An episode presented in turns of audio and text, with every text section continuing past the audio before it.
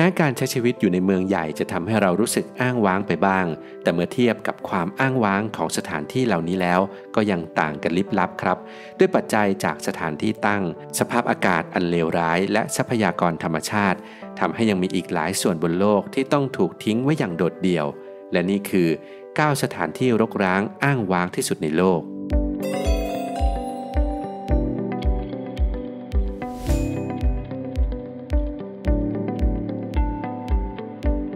1. หมู่เกาะพิทแคนหมู่เกาะพิทแคนอาจกลายเป็นสถานที่ในอุดมคติสำหรับผู้ที่อยากจะหลีกหนีจากทุกสิ่งทุกอย่างครับ เนื่องจากหมู่เกาะเหล่านี้เป็นดินแดนพ้นทะเลของสหราชอาณาจักร ซึ่งเป็นอาณาเขตที่ได้รับความนิยมน้อยที่สุด โดยมีคนที่อยู่อาศัยจริง ๆ เพียง 50 คนเท่านั้น หมู่เกาะพิทแคนประกอบไปด้วยกลุ่มเกาะ 4 กลุ่ม คือเกาะพิทแคน เกาะแฮนเดอร์สัน เกาะดูซี่และเกาะโอเอโนท่ามกลางความมืดมิดและโดดเดี่ยว เกาะพิทแคนนั้นกลับเป็นเกาะที่เหมาะอย่างยิ่งกับการดูดาว โดยเกาะพิทแคนเป็นหมู่เกาะเดียวในโลกที่มีชื่ออยู่ใน International Dark Sky Sanctuary ซึ่งเป็นโครงการอนุรักษ์ท้องฟ้ามืด โดย International Dark Sky Sanctuary คือเขตรักษาพันธุ์ เป็นสถานที่ที่ห่างไกลและมักมืดมนที่สุดในโลก สภาพเศรษฐกิจของหมู่เกาะพิทแคนนั้นพึ่งการท่องเที่ยวเป็นหลัก อย่างไรก็ตามสถานที่แห่งนี้ก็ยังมีนักท่องเที่ยวไม่มากนัก เนื่องจากมันอยู่ห่างไกลจากชายฝั่ง หากนักท่องเที่ยวเลือกที่จะมาใช้ชีวิตที่นี่ ก็ต้องนั่งเรืออย่างน้อย 32 ชั่วโมงเลยทีเดียว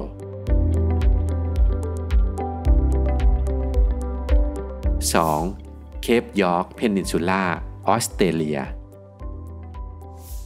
เคปยอร์กเพนินซูล่าตั้งอยู่บริเวณแหลมเหนือสุดของประเทศออสเตรเลีย รัฐควีนแลนด์ แม้จะเป็นสถานที่รกร้างทุรกันดารแต่ก็เต็มเปี่ยมไปด้วยความสมบูรณ์ทางธรรมชาติ บริเวณใต้น้ำของดินแดนแห่งนี้เป็นจุดเริ่มต้นของแนวปะการังที่งดงามที่สุดในโลก นั่นก็คือ Great Barrier Reef เคปยอร์กเป็นหนึ่งในสถานที่ยอดนิยมสำหรับนักท่องเที่ยว ที่ต้องการสัมผัสความท้าทายอย่างไร้ขีดจำกัด กับการเดินทางประมาณ 1,000 กิโลเมตร ใช้เวลาราวหนึ่งอาทิตย์ ผ่านเส้นทางลูกรัง หรือเส้นทางออฟโรดเพื่อไปให้ถึงจุดหมายปลายทาง ซึ่งระหว่างทางก็อาจจะได้พบเจอกับชาวพื้นเมือง เนื่องจากพื้นที่บริเวณคาบสมุทรเพนินซูล่านั้น เป็นแหล่งอาศัยของชนพื้นเมืองต่างๆ ด้วยครับ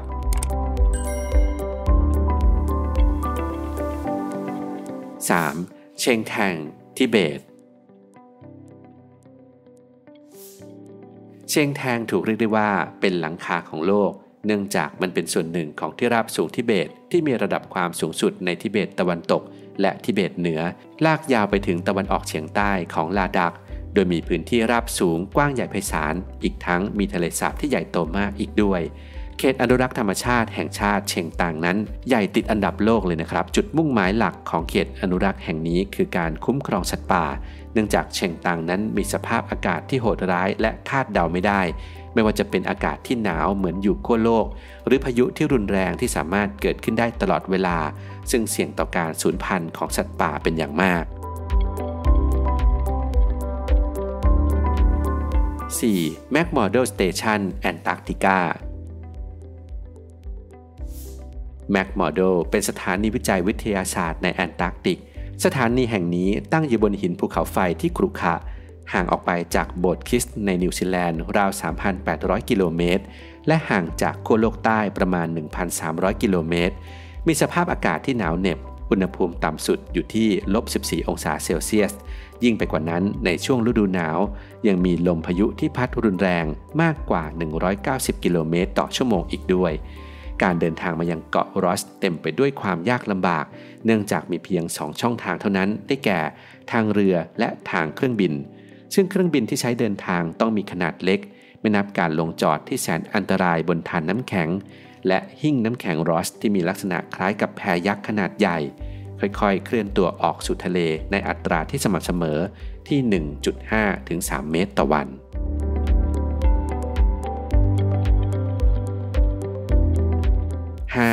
โอไมคอนรัสเซีย โอไมคอนรู้จักกันว่าเป็นถิ่นฐานที่หนาวเหน็บที่สุดในโลก เนื่องจากโอไมคอนตั้งอยู่ห่างจาก Arctic Circle เพียง 200 กิโลเมตรเท่านั้น ชนบทแห่งนี้มีผู้อยู่อาศัยถาวรประมาณ 500 กว่าคน แน่นอนว่าผู้คนที่นี่คือคนที่สามารถปรับตัวให้เข้ากับอากาศที่ติดลบ 14 องศาเซลเซียสได้ในหน้าหนาวได้ดีเท่านั้น และอย่างที่กล่าวไปนะครับ โอไมคอนเป็นถิ่นชนบทที่หนาวที่สุดในโลก โดยสถิติที่ทำให้สันสถานที่สุดอยู่ที่ติดลบ 62 องศาเซลเซียส ในปี 1933นอกจากความหนาวเย็นที่ทำให้รู้สึกโดดเดี่ยวแล้ว สถานที่ตั้งที่ห่างไกลไปจากผู้คน ก็ยิ่งทำให้เมืองนี้ดูว่างเปล่าเข้าไปอีก หากต้องการเดินทางไปยังเมืองที่ใกล้ที่สุดก็ต้องใช้เวลานานถึง 2 วัน เนื่องจากเมืองยาคุสที่อยู่ห่างออกไปนั้น ห่างออกไปถึง 900 กว่ากิโลเมตร หากความห่างไกลและความเหน็บหนาว ยังทำให้รู้สึกโดดเดี่ยวไม่พอนะครับ ความมืดมิดที่เกิดขึ้น 21 ชั่วโมงต่อวันในช่วงหน้าหนาว ก็น่าจะทำหน้าที่ตรงนี้ได้ดีกว่าครับ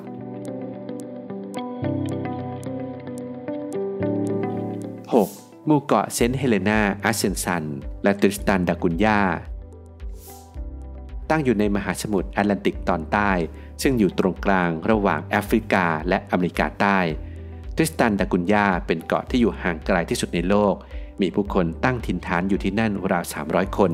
ส่วนใหญ่ประกอบอาชีพชาวนาและชาวประมง เซนต์เฮเลนาคือเกาะเพื่อนบ้านที่อยู่ใกล้ทริสตันดากุนยามากที่สุด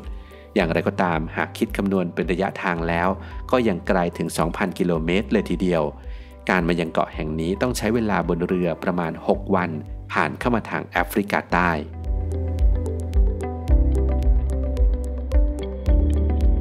7. โชเกเกราโอ เปรู หากกล่าวถึงมาชูปิกซูคงไม่มีใครไม่รู้จัก เนื่องจากมันเป็นสถานที่ท่องเที่ยวยอดนิยมที่เต็มเปี่ยมไปด้วยเรื่องราวทางวัฒนธรรม และอารยธรรมอินคา อย่างไรก็ตามเปรูยังมีสถานที่ที่เปรียบเสมือนกับพี่น้องของมาชูปิกชู ตั้งอยู่อีกฝากหนึ่งของหุบเขา โชเกเกียราโอ เป็นโบราณสถานที่มีความสำคัญทางประวัติศาสตร์ ไม่น้อยไปกว่ามาชูปิกชู เนื่องจากมันเป็นสถานที่ที่ชาวอินคาลี้ภัยมาอยู่เป็นที่สุดท้ายก่อนที่เมืองจะถูกตีแตกไปในที่สุดสำหรับการเดินทางมายังโชเกกิราโอนั้น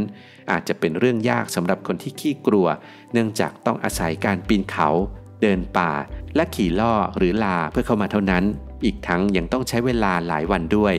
อย่างไรก็ตามเมื่อโชเกกิราโอ ได้รับความนิยมมากขึ้นในอนาคต การเดินทางมายังสถานที่แห่งนี้ก็อาจจะง่ายขึ้น เนื่องจากที่นี่นั้นมีแผนการจะสร้างกระเช้า โดยการใช้เงินลงทุนมหาศาลเพื่อตอบรับนักท่องเที่ยว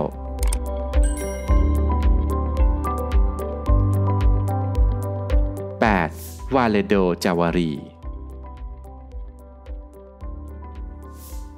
ยังมีสถานที่บนโลกอีกมากมายที่เราอาจจะไม่มีวันได้รู้จัก หากไม่มีสิ่งที่เรียกว่าเทคโนโลยีดาวเทียมอย่างในปัจจุบัน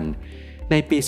2018 โดรนได้จับภาพของชนเผ่าพื้นเมืองที่ยังไม่เคยมีใครพบมาก่อน จับภาพได้ในดินแดนพื้นเมืองที่ใหญ่ที่สุดแห่งหนึ่งในบราซิล นั่นคือวาเลโดจาวารี ก่อนจะปรากฏว่ายังมีชนเผ่าอีกหลายกลุ่มอยู่ในพื้นที่นี้ ซึ่งกลุ่มชนเผ่าเหล่านี้จะอยู่อย่างโดดเดี่ยว และเลือกที่จะตัดขาดจากโลกภายนอกอย่างสิ้นเชิง